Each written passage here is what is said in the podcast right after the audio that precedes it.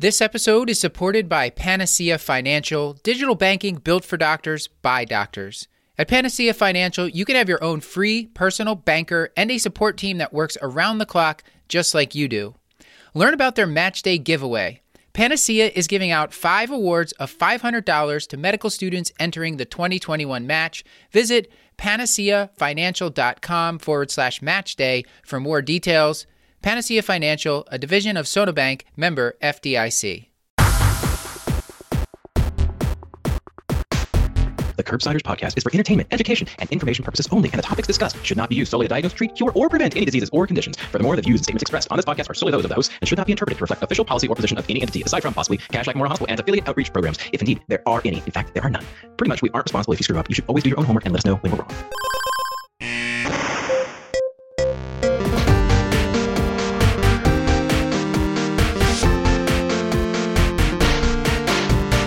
Paul, we're back.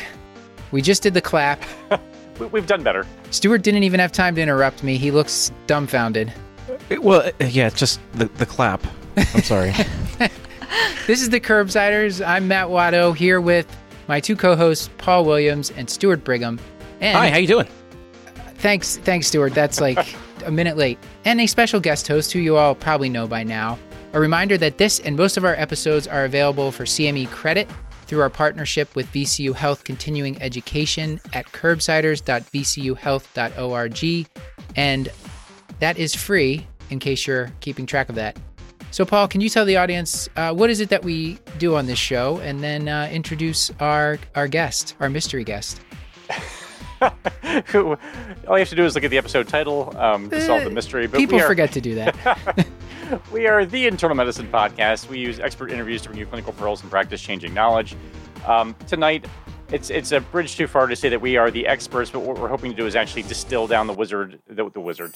You shall not pass. What we're hoping to do is distill down the wisdom of prior experts into a condensed, beautiful episode, just a, a shiny pearl of knowledge for you to then take home uh, and use in your own practice. And this was all put together by the amazing Dr. Carolyn Chan, who's the mysterious aforementioned guest. So And- I'll let Carolyn tell us about what she's put together. Paul, I, I have to interrupt and say that uh, Carolyn is an addiction medicine fellow at Yale University right now. So she is building her expertise in this topic, uh, much of it on air on the show, or at least that's where it started. Not much of it on air on the show at this point. Now she's, I'm sort of spending most of her days doing this. So, Carolyn. She's miles ahead of us, just looking in the rearview mirror, watching us as we sort of fade into the background. No, one of the things I love about this show is that we do such a great job just talking about and covering topics of substance use disorders. And I, I sort of thought maybe I should just stay a mystery guest, like never reveal myself, and just see if we could get learners to and listeners to figure out who I who I am. And today we have an absolutely packed episode where we're really going to review some of our favorite pearls regarding alcohol use. We're going to touch on how do we manage withdrawal as well as the basic medications we can use for alcohol use disorder. And we're going to follow it up by talking about opioid use disorder, ways and frameworks to think about how we manage chronic opioids along with treatment of opioid use disorder. And before we get started, Carolyn, I've got a question for you. What did the mechanic who was addicted to brakes say to his doctor? Ooh. I feel like this should be obvious. Yeah. I He just said- can't stop. No, he said, it's okay, I can stop anytime. Ah, Ah. that's better. I have to admit. Carolyn, why don't you start us off with a case prompt that uh, to get the conversation going? Yeah, today we have Mr. Brandywine. He is a 68 year old male who has a history of spinal stenosis and alcohol use disorder, who has had one prior hospital admission for alcohol withdrawal. Currently, he's coming you today because he's drinking about one handle of vodka a day, and he's presenting to your clinic looking for assistance for treatment for his alcohol use disorder. His last drink was about 12 hours ago, and he comes to you and he's he's really nervous about um, his alcohol withdrawal. So my first question to everybody is is how do you guys approach the management of alcohol withdrawal? Yeah. Can I ask what a handle is first? Oh, thank you. Yeah, I had the same question. uh, taking taking me back to my college days, the the I, I believe it is the it's the the bottle that's big enough that it has a handle on it. It's usually a bottle of liquor. Oh, I think it's so uh, that's pretty substantial. I think it's like 1.5 liters. It's it's like twice the normal bottle size. Gotcha. Yeah. 1.75, and I did have to Google that though to confirm the amount of okay. milliliters because I never remember either. Yeah. Well, okay, Carolyn, maybe you'll have some more experience than us in this, but Paul, we were talking about this before. Is your number greater than mine? Uh, my number is zero for the number of patients I've treated outpatient for alcohol withdrawal. What's your number? It is. It is also zero. Okay. Yeah, most of these patients I was my most of my tr- experience with alcohol withdrawal, which is quite a bit, is treating them in the hospital. I, I've had about between five and ten that I've done outpatient, but Okay. they weren't drinking one handle of vodka a day. Mm-hmm. So uh, a lot of them were veterans who were drinking anywhere from like six to twelve beers per day, and they wanted to cut back, and they had very minimal symptoms. Certainly, CIWA less than ten, but um, Did, but you, did you just treat them with a like you just were like just drink one less beer per day until you're So so so no, it, it really kind of depended on what their motivation was for quitting. So if their motivation was, hey, I want to go cold turkey, then that kind of changed what the discussion, at least for for me, looked like. Um, and looking at the different symptoms that they had with alcohol withdrawal before to address those the symptomatology in addition to, to addressing the underlying drive to drink, whatever that was. And whenever I have a patient who uh, tells me that they want to quit drinking in the clinic, I, I, I probably had have had a lot more than ten. I'm probably underestimating here. But uh, the first thing that we do, because I've got a list that I go through, the first thing that we do is try to find a support group before they leave. Uh, something like Alcoholics Anonymous, we actually call them together and on the phone together, and I introduce myself as their physician, and I have them introduce themselves too. And then I leave the examination room and I let them talk together for about 10, 15 minutes while I go see the next patient and then afterwards have them set up a meeting either like uh, the next appointment sometimes some someone from aa comes with them and we sit down together or if their spouse is their support network then i have their spouse come in and we sit down together and have like a discussion about it like what the pros and cons are to address the underlying source for drinking things like that i have used a, compers- acamprosate not an insignificant amount of times for these patients but um, it really depends on what their risk is for withdrawal and what exactly that we're treating at that time i do use a lot of gabapentin though okay. So let me take a step back because I, I, I think that's great. And I, I feel like I have less issue connecting people to resources, though. Certainly, it sounds like you spend Right. a lot of time and, and sort of you guys existing support structures, and that's terrific. I think for me, the concern is more about the potential lethality, right? Yes. like, so I don't want Right. to inadvertently kill my patient by telling them, oh, yeah, no, you should probably stop today. Though I, it sounds like, I mean, that's the overwhelming minority of people that had that get into trouble with that. So I guess the question before us is who is safe to manage in the outside, in the outpatient setting, and, and is there how do we figure that out? And I might actually toss that to Carolyn, who probably has more experience with this than I do. Yeah, I think especially because of COVID, I've been not wanting to send patients to the emergency department. I've been having my patients go to the emergency department, not experience withdrawal symptoms, and then get discharged home. So c- making it more difficult to decide how do we hmm. manage this? Because I think sending someone to the ED now is not a zero harms game. So I think if somebody is high risk, so someone's had seizures, been in the ICU, has had complicated withdrawal, DTs, those are patients I'm absolutely going to send to the hospital or a detox. There's no way I'm going to feel comfortable managing that Yeah. in the outpatient setting just because they're high risk. But for other patients, you know, who um, have a relatively stable home environment, someone who's going to be around to help them out, hasn't experienced some of these complications, maybe has been admitted, but their CIWAs don't get much higher than moderate, you know, you know 10 to 15 um, i will do it outpatient. I like to do it on a monday or tuesday because sending someone home on friday always makes me nervous and not knowing if they'll have a backup. And my go-to regimen is it's pretty simple for di- i use diazepam and i do like four three two one. So i send people home with 10 milligrams of diazepam. I tell them for the first day they can take up to four doses. So about every you know six hours. Then the next day, up to three doses, so every eight hours, then two, every 12, and then one. And my patients seem to do pretty well with it. I send them with an extra tab just in case. And um, I've had a decent amount of success with it. and Dr. Suzuki, I think his cutoff for CIWA was CIWA less than 10. And he said, and but many of the same things. He didn't want anyone to have like a super high alcohol level when he's seeing them. Like, but he he basically said that uh, that gabapentin is an option, and uh, the dose typical dose is like eighteen hundred to twenty four hundred milligrams per day. Continue that for several days, and then taper the patient off of it. Personally, I've never done that, and uh, I, I don't know. If, I don't know how comfortable I would feel doing that. Is is that something you're seeing done, Carolyn? I have not done it myself, though I they, though I have have colleagues who've done it who are who are probably lower risk, you know, um, in terms of withdrawal and are really, you know, stopping alcohol for the first time and and are less. It also it also seems like a fairly high dosage to start at too. So I do we do th- like 300 every six hours to see if they they titrate it and again sort of taper it down from there with extra doses. Um, or at least that's what I've heard colleagues do. ASAM actually has these really great like pocket guidelines for dosing of alcohol use, um, alcohol withdrawal that are helpful, which we'll make sure to like link in the show notes. But I think they're pretty user friendly.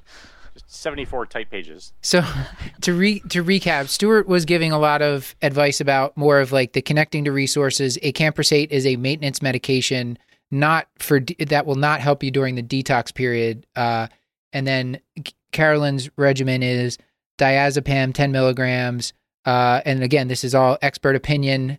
I, I don't think there's a lot of like strong guidance on what we're doing here, but we'll we'll check out those resources you showed us. So Carolyn, it was 10 milligrams, four, three, two, one, basically the number of tabs they'd be taking over successive days, and and you're really trying to select a low risk population, ideally someone with some resources at home. It sounds like.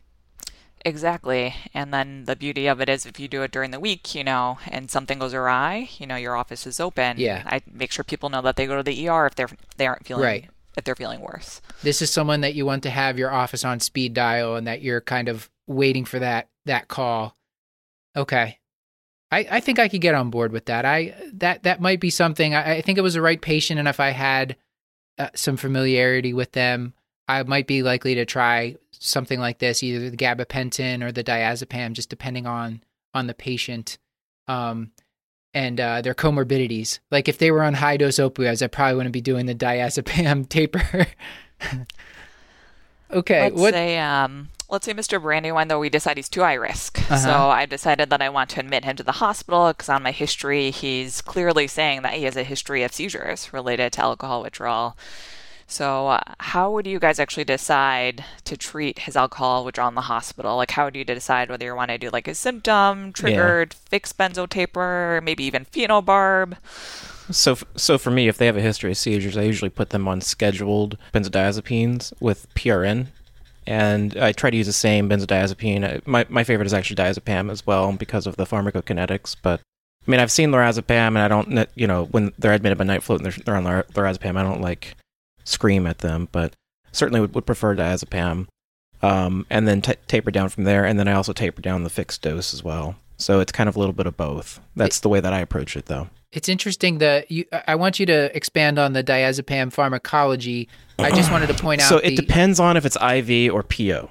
Yeah. Okay? So so IV diazepam has about the same half life as lorazepam, but the PO has a slightly longer half life than the PO lorazepam and I'd have to look at the actual lipophilicity. My understanding is diazepam is also a little bit more lipophilic than lorazepam, so it sticks around longer, even though its half life.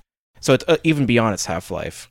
So yeah. it helps for like uh, prolonged symptoms as more of like a controlled medication. But what I don't like to do I don't like to mix different benzodiazepines because they have different pharmacokinetics at the receptor itself. So one is going to be slightly more affinity, has, slightly more affinity than the other. So they're always going to work as like partial agonists or antagonists to one another.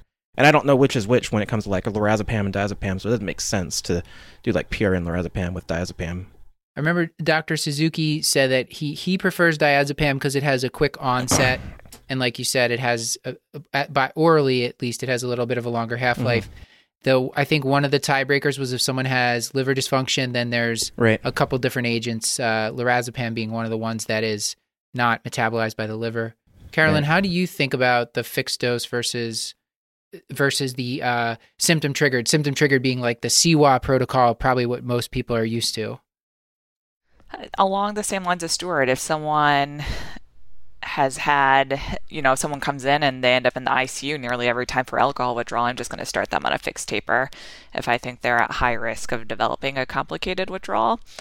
Otherwise, I think symptom is preferred for most individuals just because it prevents over medication. And you know, you can always adjust course, you know, early on if if you do symptom triggered, their CIWAs are still going up and you feel like you're getting behind, you can always just switch to fixed plus the symptoms, plus symptom triggered on top. The only times I've had a negative outcome when it, with an alcohol or benzo withdrawal patients patient is when I didn't use a fixed benzo dosage, when I just used symptom triggered dosing. Now, granted, they may be overly sedated if you put them on a fixed dose, but at least from my experience, a very limited, seems to be a safer option for these patients.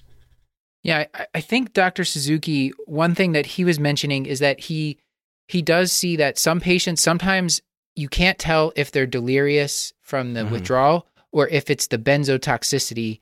Carolyn, do you have any tricks for for avoiding that other than symptom driven? I, I I don't really know. I, it just seems like a hard thing to Mm. figure out. It is hard. I think time, you know, time in onset during the course, looking at their CIWAs, I feel like it's pulling a lot of information together and then making sure before you stop and pull back that they're really out of that withdrawal Right. period. I think Dr. Suzuki made a good point too that like the first two b- days of withdrawal are really the golden period that we really want to like try and get symptoms managed as well as we can then. Um, and it will help us minimize complications further down the line. Yes, that was like one of those things that st- that has like stuck in my head, and I I like to point that out to, you know, whenever I'm working on this on the service and we have somebody admitted with alcohol withdrawal, I'm like, okay, these first 48 hours, this is really crucial. It's gonna dictate how the course goes, so we want to keep a close eye on this person, make sure we don't get behind. Paul, you looked like you were gonna say something. No, I just I, I remember back in the days of early residency when we were you know uh, therapeutic leeches and trephining and you know adjusting humors and stuff that we were using like a PRN lorazepam just kind of per nursing discretion. Like it was just like you know a baby dose of lorazepam every four Wow. hours PRN. Like it was not protocolized in any way, shape, or form. Yeah. And then you'd never Jeez. catch up and bad things would happen. And then it's just so I, I think that my bigger takeaway from all this is to have something protocolized, whether it's sort of a fixed dose or it is a CIWA-Ar protocol, but don't just try to wing it because that will not go well for you. I think we should PRN move. lorazepam. And, and I think for time, we should move on to a little bit of the maintenance treatment, which uh, we had hinted at a little bit earlier. Let's say we get this guy through the course. Actually, he got a fixed dose of phenobarbital because we thought uh, they thought he was high risk, and uh, he did just fine. It, it self tapers. You can listen to the episode 212 with Dr. Suzuki if you want to hear more about that. And uh, now, Mr. Brandywine is Carolyn. We're going to discharge him. And uh, one of the things that struck me about this, the maintenance medication, is that that uh, I think it was our our guest when we were talking more of the outpatient alcohol use disorder. She said she recommends you start it inpatient because a lot of the pri- times the primary doctor will not start it, but they will continue it, which I thought was great advice. Yeah, Can I ask a, que- a question first? Sure. What what percentage of patients would you say who have been admitted for alcohol withdrawal should be started on a long-term treatment option at discharge, Carolyn? I'd say 100% if they're interested and that's their motivation. Right. Um, I think that if someone's not interested or it doesn't feel like a good fit, I don't think every patient, I don't think we force this upon patients, you know. Right. Um, but I do think it's underprescribed and it could benefit many of our patients, especially Right. since um, addiction medicine in the hospital, it's such a reachable moment, like we talked about with Dimer, Dr. Weimer, to, to actually engage patients in treatment for their substance use. So the reason why I ask is because it's it's actually one of the quality metrics for your TJC that at discharge you have to offer it to them if they've been admitted for alcohol withdrawal. It's a requirement actually, and that's one of the metric uh, measures that hospitals are measured against. If you don't document that it was offered, it actually counts against your your your your metrics. And um, for those patients who are interested who are not prescribed at discharge, that's a huge fail. But um, a lot of people don't realize it's actually a requirement. So, Carolyn, if if someone has never prescribed naltrexone uh, for a patient before, and they're going to be discharging somebody or acamprosate, uh, tell us what's your approach and what would that sound like if you were about to start Mr. Brandywine on naltrexone? Like, what do you have to look out for, and what would you tell them? What side effects or anything? Yeah, I want to say first of all, these medications are really easy to prescribe, so don't be worried, don't be afraid about it. You can always call your local addiction consult service if you aren't sure, and maybe even just turn it into a curbside consult.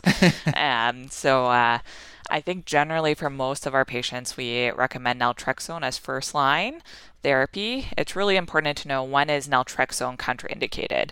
So it is contraindicated in patients who are using opioids because it is an opioid antagonist.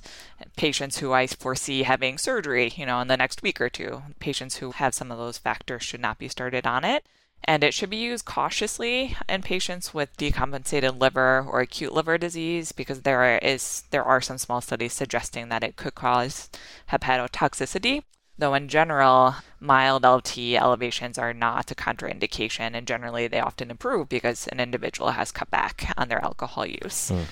The starting dose I use is 50 milligrams. and the most common side effects are just like a little stomach ache, a little bit of nausea, but generally it's pretty well tolerated and you can always just cut it in half for a couple days and then have a patient increase. And it's great. Like the number needed to treat for naltrexone to prevent someone to return from heavy drinking is 12. Like these meds are pretty effective. I think it's important to know too if, if a patient comes in and is on naltrexone, right, and they're still presenting and saying they're having alcohol use, you don't need a complete abstinence to continue these medications, right? Cutting back, that is a successful metric and an outcome for these patients. Yeah. Yeah, that that was part of what blew my mind during our journey into substance use disorder, which is something I had no treatment I had no real education on it in medical school, at least not that I remember. But uh, the fact that abstinence was just all that was ever like in my view, when, when whenever substance use was talked about, alcohol, opioids, anything, it was always like abstinence, abstinence, abstinence. And then when you actually meet patients who have it, it's not always in the cards for them to become totally abstinence, and that's where this like harm reduction, just like getting them to cut back, is a it, it's a small win, but it's it's a win. And uh, you just work with them, and eventually, if they get to the point where they can be abstinence, that's great. But uh, these any any tools you can give them to cut back, I think is a win. Absolutely. Let me ask about uh, one of the other agents. Uh, you, you, mentioned naltrexone. I think acamprosate is the other one that is, is commonly used. Disulfiram, I think there's a very small sliver that might be that might be appropriate for. For the acamprosate, I wonder if you couldn't talk us through who that's best for, and then also. I, I feel like I'd heard there there's a recommended usually a period of abstinence before starting it, and I wonder if if I'm misunderstanding that or if that's correct or not. So if you could sort of talk us through who gets acamprosate and how you prescribe it for them, that would be really helpful for me. Yeah, I think everybody else gets acamprosate generally, not uncommonly, right? Check. So it sort of has the benefits of it's not contraindicated for the same reasons that naltrexone are, right? You know, you can use it in people who have hepatic dysfunction and severe liver disease. Uh, you can use it in people who are on opioids. It is renally dosed. I always have to like double check and make sure that someone's creatinine clearance is okay. And um, you can use it. It is a high pill burden. It's like 666 milligrams three times a day. So two pills TID. Those sort of like expert opinion. My patients are not taking this medication necessarily six pills a day, but I do think that anecdotally some are describing benefit from it. Um, in regards to again, it's like effectiveness. The number needed to prevent, number needed to treat to prevent return to any drinking is 12, so pretty effective. And then Paul, you alluded to the there are comments about how we often ask patients to be abstinent before we start these medications for a couple days, and that really is because that's how the studies were done. So there was a period of abstinence and then they started the medications. They sort of completed detox and had a certain number of days, which I can't recall off the top of my head. So oftentimes, you know, and, and again, what this is just like how they studied it, right? I think sure, in the gotcha. real world, you know, we're more flexible. Generally, I will just start it at discharge for a patient and not start it in the hospital per se. But if somebody is nervous about it and wants to try it, you know, I say go ahead if anything that will help the patient sort of feel comfortable trying some of these medications. Our sponsor today is Panacea Financial, the financial remedy for doctors created by doctors. With nationwide digital banking, Panacea Financial provides physicians and medical students with free checking, a personal banker, around the clock customer support, and loans designed with you in mind. Instead of running up credit card debt, try their PRN personal loan that is designed to give you a better way to cover expenses such as relocation, board exams, or even home renovations. Additionally, physicians in training can have a period of no or reduced payments on their PRN personal loan. Panacea is also excited to announce their Match Day giveaway. $500 will be awarded to five medical students entering the match in 2021. Entry is free, and students can enter the giveaway on their website until March 31st, 2021. Winners will be selected randomly on April 1st, 2021. No purchase is necessary for entry, so go to panaceafinancial.com forward slash match day. That's panaceafinancial.com forward slash match day to learn more. Panacea Financial, a division of Sonabank, member FDIC. Hey, Curbsiders. Do you wish there was a Curbsiders podcast but for pediatrics? Well, you're in luck. Come check us out at the Cribsiders Pediatric Podcast on Apple Podcasts or your favorite player. The Cribsiders brings you the same clinical pearls and expert interviews, maybe the occasional pun, uh, but throwing in a weight based dosing of fun. Check out our episodes on bronchiolitis, seizure, UTIs, and much more at www.thecribsiders.com. Well, I think we need to move on to talking about opioid use disorder. Carolyn, do you want to tell us about our, our second case prompt here? Yeah, we have Mr. Laudot. He's a 56 year old man who has spinal stenosis who's currently on chronic opioid therapy. And his doctor was prescribing his pain management regimen, and he recently retired. And he's coming to your office today uh, for you to establish as his new primary care doctor. Currently, he is taking OxyContin 20 milligrams twice a day and oxycodone 15 up to four times a day as needed.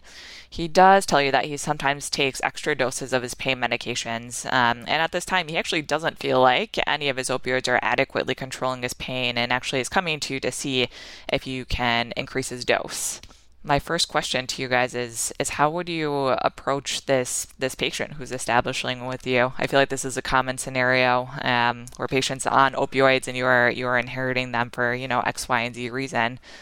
Yeah, I think Paul, you should you should take this one. Sure, I, I can give it a go, and then you can you can critique after I'm done. But I, I feel like I don't know. Since I, I started dealing more with opioid use disorder and actually prescribing Bupe fairly frequently, I've become much less militant about this. I, I don't know about you all, but the story that I hear over and over again is uh, I was prescribed higher and higher doses of pain medication for my chronic whatever, and then my doctor got nervous and cut me off, and then I, I had to get something somewhere, and, and, now here I am. So I I've become less excited about sort of decreasing chronic opioid use without consent or a, a patient conversation, and I'm much more likely now to continue a, medication regimen while we kind of figure out what our goals are and how to get them there. So for for me and this particular patient, um, obviously this theoretical patient, but I, I would probably actually continue things, then have a long and measured conversation about where I hope to go from here, where the patient hopes to do with this, and sort of what our mutual goals are, and how to best address those things. I know this is all kind of vague, nice Nellyisms, but I think I would not immediately cut off or refuse this patient care for their chronic pain. I would probably uh, discuss where to go from here and how we can get the patient to a safe and effective place.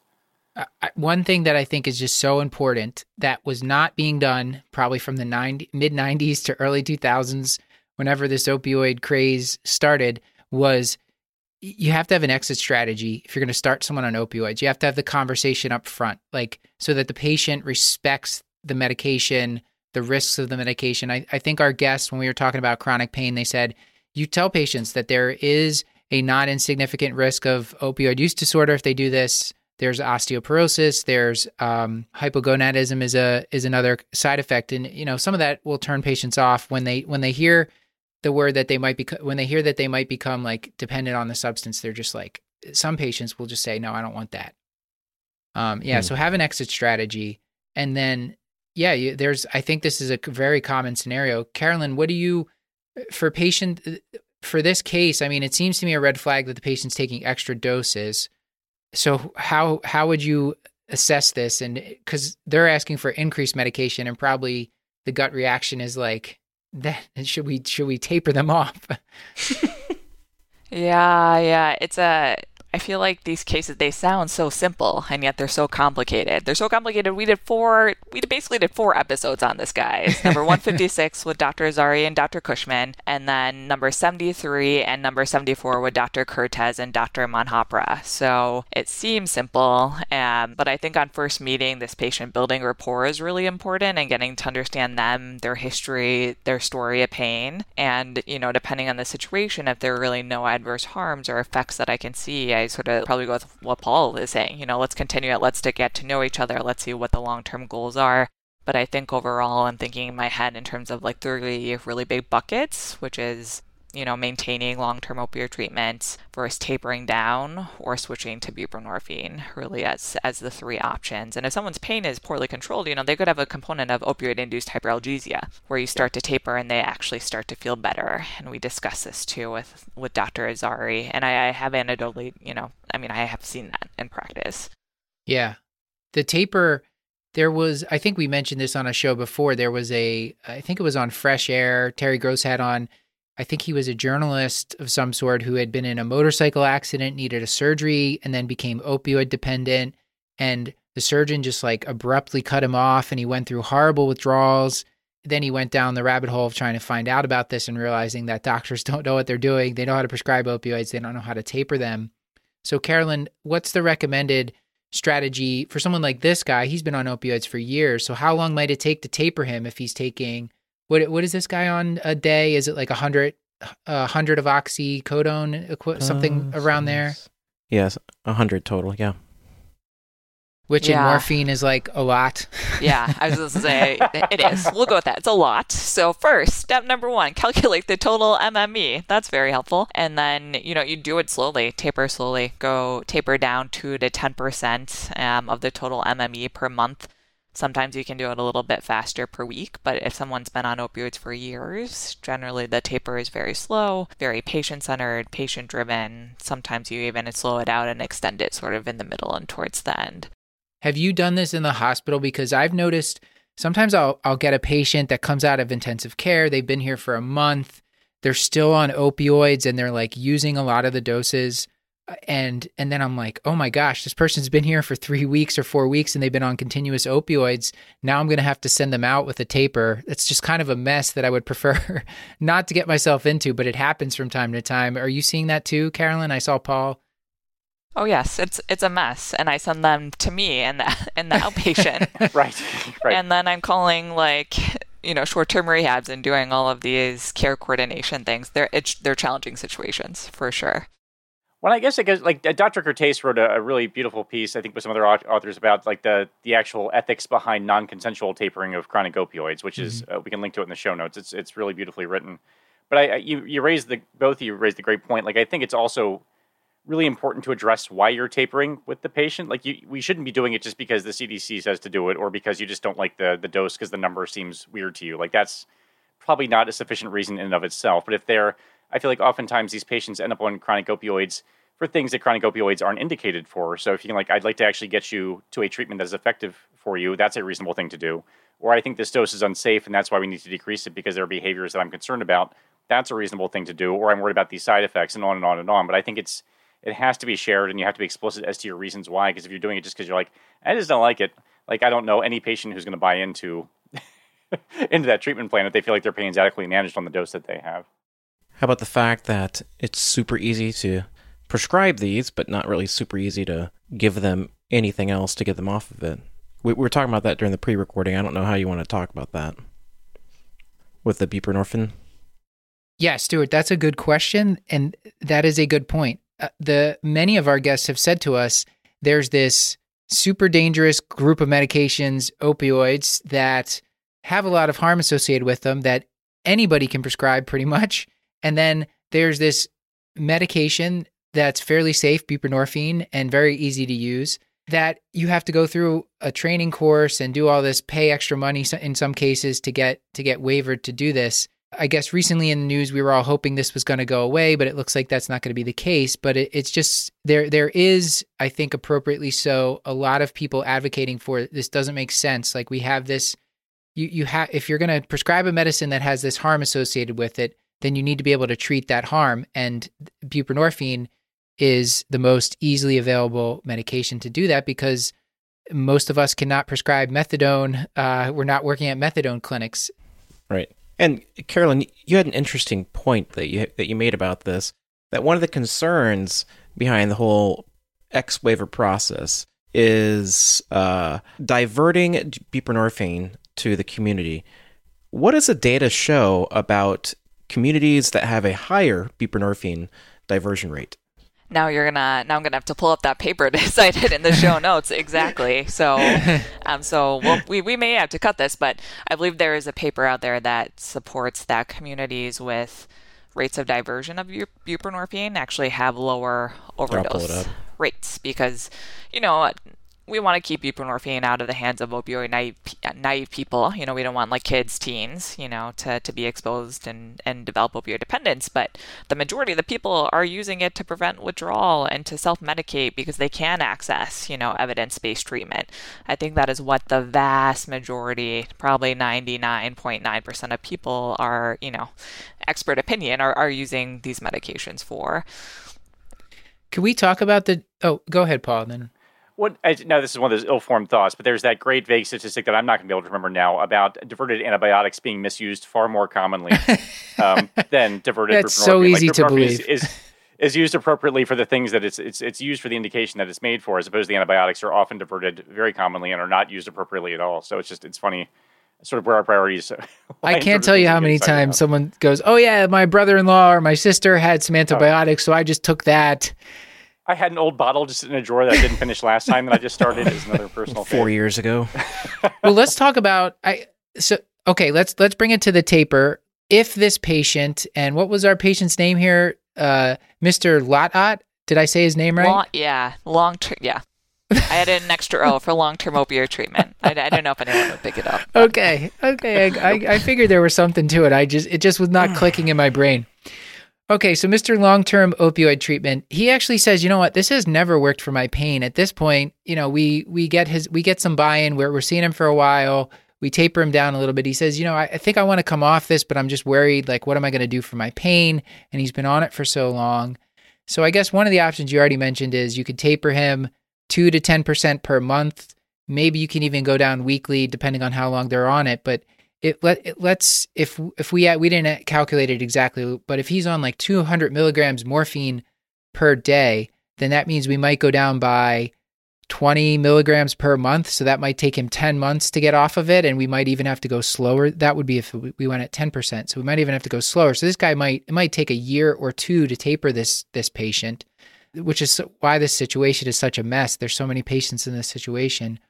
Carolyn, have you cross tapered over to buprenorphine as like their long term controller and using it for both pain and just to satisfy their the the opioid use that they were on for so long? Yeah, there's this wonderful opioid reassessment clinic, and this is a portion a portion of, of what they do for patients who are on long-term opioid therapy. And when we talk about switching, you know, it's nuanced. Um, every patient's different, and for patients who do opt to switch and try buprenorphine, we, we sort of present like two options to them. We could do sort of a standard induction where we stop all the opioids, you know, wait until they're in mild withdrawal, and then start the buprenorphine. Um, or we can do a process called like microdosing, where we give small, tiny amounts of buprenorphine over a period of a week. So a patient doesn't have to experience withdrawal because withdrawal is pretty unpleasant, and it's uh, it's it's a tough buy-in and and something that probably isn't necessarily needed depending you know on what the situation is and patient preference. Okay. Yeah, and you, the reason you can't give buprenorphine, and I, I think we should go into talking about uh, buprenorphine initiation maybe for uh, a different situation, but buprenorphine has a super high affinity for the opioid receptor, right? The mu opioid receptor. So even if someone's on a full agonist like hydromorphone, morphine, the buprenorphine will knock it off the receptors and they'll have a relative decrease in how much opioids are in their system or how much opioid ag- mu opioid agonism they're feeling. Is that how you think about it? That's kind of how I think about the precipitated withdrawal from bup. My co-fellow, I should say, he gave me this great analogy. Um, Sean Cohen, if you if he's listening, so he likes to use like the speeding car analogy. So he says, imagine you know you're on opioids and it's like a car that's racing down the highway at 100 miles per hour, right? So you have like full activation, full speed of all of your mu receptors, and then say all of a sudden somebody gives you buprenorphine, so which is a partial agonist with a high affinity. It's like you're slamming your brakes down, so you're going from 100 to 50 miles per hour. You're gonna feel that Oh, I you know, love you're going to feel great. that acute drop. And um, that's what happens if you have full opioids in your system. So, microdosing is the idea that I'm giving teeny tiny amounts So they aren't going from 100 to 50, they're going slowly from like 100 to 95 to 90. So it's much more gradual, and most patients and individuals don't feel much at all of that deactivation and breaking process. A situation that comes up a lot. I know we have a lot of hospitalists that listen to our show, or or if even if we just have somebody that you're seeing as an outpatient and they want to start buprenorphine, they let's say they have an opioid use disorder and they now want to be switched over to buprenorphine for maintenance therapy, Carolyn, um, what would we, what would that conversation sound like? Um, and how would how would you instruct that patient? What do we need to do to in order to get them on buprenorphine without too much discomfort? Yeah, so I always make sure I offer my patients all three evidence based medications. So, methadone, buprenorphine, um, and naltrexone. Most patients have experience with a lot of these. And if a patient selects buprenorphine, uh, what I do is is if in their hos- in the hospital it's it's relatively easy because I can monitor their symptoms and check their COW scores. So I'll monitor their COW scores. Um, if they don't have exposure or known exposure to fentanyl, I'll wait until their COW scores are greater than eight and then I will give them four milligrams of buprenorphine. A couple hours later, if they're still feeling like they're in a little bit of withdrawal, I'll give them another four milligrams and see how they do and add adjuncts like clonidine, hydroxyzine, trazodone, things like that to help make it more comfortable until they feel like they're no longer experiencing withdrawal. And for patients who have, uh, Paul, have you run into this? Because I, I have had one, two people, and I felt totally awful for this, where I thought that they were in enough withdrawal. We gave them the four milligram dose, or in one case, I gave them a two milligram dose. They were fine. Then we gave them a four milligram dose a couple hours later, and then they precipitated. Have you have you had issues with that? And do you, are you are you skittish about it? I, I think there was some long acting opioids involved in these cases I'm talking about. I, it's I've been very fortunate that I've not done that because I, I do live in terror of it, and I think I, I am very skittish about it and tend to ask very explicitly about fentanyl, even though that's not a guarantee of anything, just because sometimes you don't even know if it's present in sort of the substances you're using. So I, have I've not been I've not personally um, sent anyone screaming to precipitate a withdrawal, but I'm still waiting for it to happen. I think that's just a matter of of being lucky and not wise. Do you know, Carolyn? Do you know what this is? Uh, uh, the fentanyl. It's supposed to be super short acting, right? And it it's supposed to theoretically be heroin we think is a 6 to 12 hours time and fentanyl theoretically should be in the same time why does it seem that sometimes patients they haven't used fentanyl for quite a long time but then they still may precipitate that's that was one of the cases that i talked about the other one was a methadone where we thought we waited long enough and we didn't yeah, your fentanyl is very short acting, so it seems like paradoxical, right? Like, how could I be precipitating withdrawal with this short acting opioid? But the key property to remember is that it's very lipophilic. So individuals who have a lot of fentanyl use, it's actually getting stored in their in their adipocytes. And over time it's actually slowly excreting back out into the plasma. So even though it has like a short plasma life, it, it actually sort of mimics some of the properties of these long acting opioids. So I've definitely precipitated withdrawal in patients who have had fentanyl exposure, and it's been making my buprenorphine inductions much more complicated. Yeah.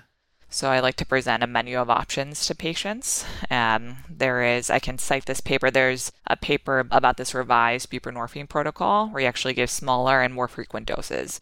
So you wait, uh, number one, a COW score is greater than 13. So you give it a little bit more time for that fentanyl to sort of try and leak out of those adipocyte cells and then you give two milligrams more frequently, every 60 to 90 minutes, probably up to you know 8 to 16 milligrams on the first day, um, possibly even higher depending on their their withdrawal scores, um, and that will hopefully help minimize the chance mm-hmm. of precipitated withdrawal. What's the setting like for this initiation, and sort of what, what does follow up look like? Because it seems that seems very labor intensive and requires a fair amount of supervision. Um, and I, I, where I feel like the typical office based uh, initiation you just don't see that, I guess, at least in, in my limited experience. When I do it in the office, I try and make it as simple as possible. If I know patients, some of my patients just know, and, and the urine reflects that, like there's fentanyl, I'll say wait 48 hours from your last opioid use. That will roughly get most patients to COWs of 13. And then I'm giving them four milligram films and telling them to cut and then take them every hour to hour and a half up till 16 milligrams on the first day or when whenever they stop, you know, feeling like they're in withdrawal. And um, then we'll just call them in a couple days And if And they precipitate, do you have any instructions what to do? They just still just keep going with the every hour and a half, two hours. That's what I encourage them to do. I think it really depends on the level of severity. Yeah. I found that using this method, most of my patients are saying, "Oh, I feel like I get a little bit of withdrawal. It is not intolerable." Mm-hmm. So I make sure they have all the adjuncts, clonidine, etc., to help get them through that. Yeah. And then the patients who really can't tolerate it, you know, sometimes they come back and we talk about microdosing, we talk about methadone, we present sort of a menu of options. Right. So methadone, uh, patients have to go to a clinic. There's some stigma associated with that. Some patients want that. Some patients, not the stigma, they want the methadone. Some patients don't. And uh, I think with the with the microdosing, uh, the the films come in this these foil packs, so you can cut it while it's still in the pack. And I actually talked to one, and this is total expert opinion. One uh, doc from a methadone clinic, and they told me they cut an eight milligram strip into eight strips. So essentially one milligram, and they're microdosing with one milligram strips instead of two. And uh, Dr. Weimer, uh, who's been on our show talking about addiction medicine, has a protocol for buprenorphine micro- microdosing that we can link to as well. So, like we said, going from 100 down to 50 miles an hour, but you're doing it like gradually putting your foot on the brake rather than just slamming it all at once. I think we actually need to start to wrap up. Uh, I know we were hoping to uh, go through some other stuff, but there's just so much to talk about. We have so many shows on addiction medicine. People should definitely check out the full episodes.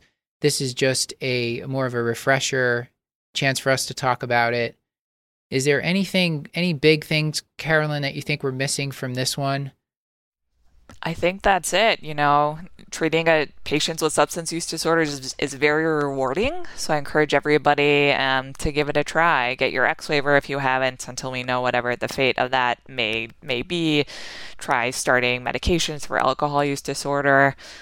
It's really rewarding. Your patients need you, so give it a go. And I know we said we were going to talk about benzo use disorder. Um, that was episode 20, 224. We talked about it with Dr. Weimer, so people can check that out. Uh, we spent a little bit of time talking about benzo tapers, but uh, for chronic benzos, they got to be very slow, just like with uh, chronic chronic opioids. That's that's what I'll say about it. And Paul, did you have a parting comment? Yeah, we didn't get to it, but I, just a, a quick reminder that perioperative management on patients who are on buprenorphine or actually anything for opioid use disorder, just talk to the patient. Yeah. and then also like talk talk to the surgeon and have some sort of plan around the time of, of the operation. It's the, a nice reminder is that you don't necessarily have to stop the buprenorphine and you can sort of work around that. But that's, I mean, that's we did a whole episode about that, so refer to that. But just don't forget to talk to the patients during times when you might actually need to change their medications around a little bit. Yes, absolutely, absolutely. Okay, well, Paul, I think we should get to the outro. This has been another episode of the Curbsiders, bringing you a little knowledge food for your brain hole. Yummy. sedate, subdued. I like it.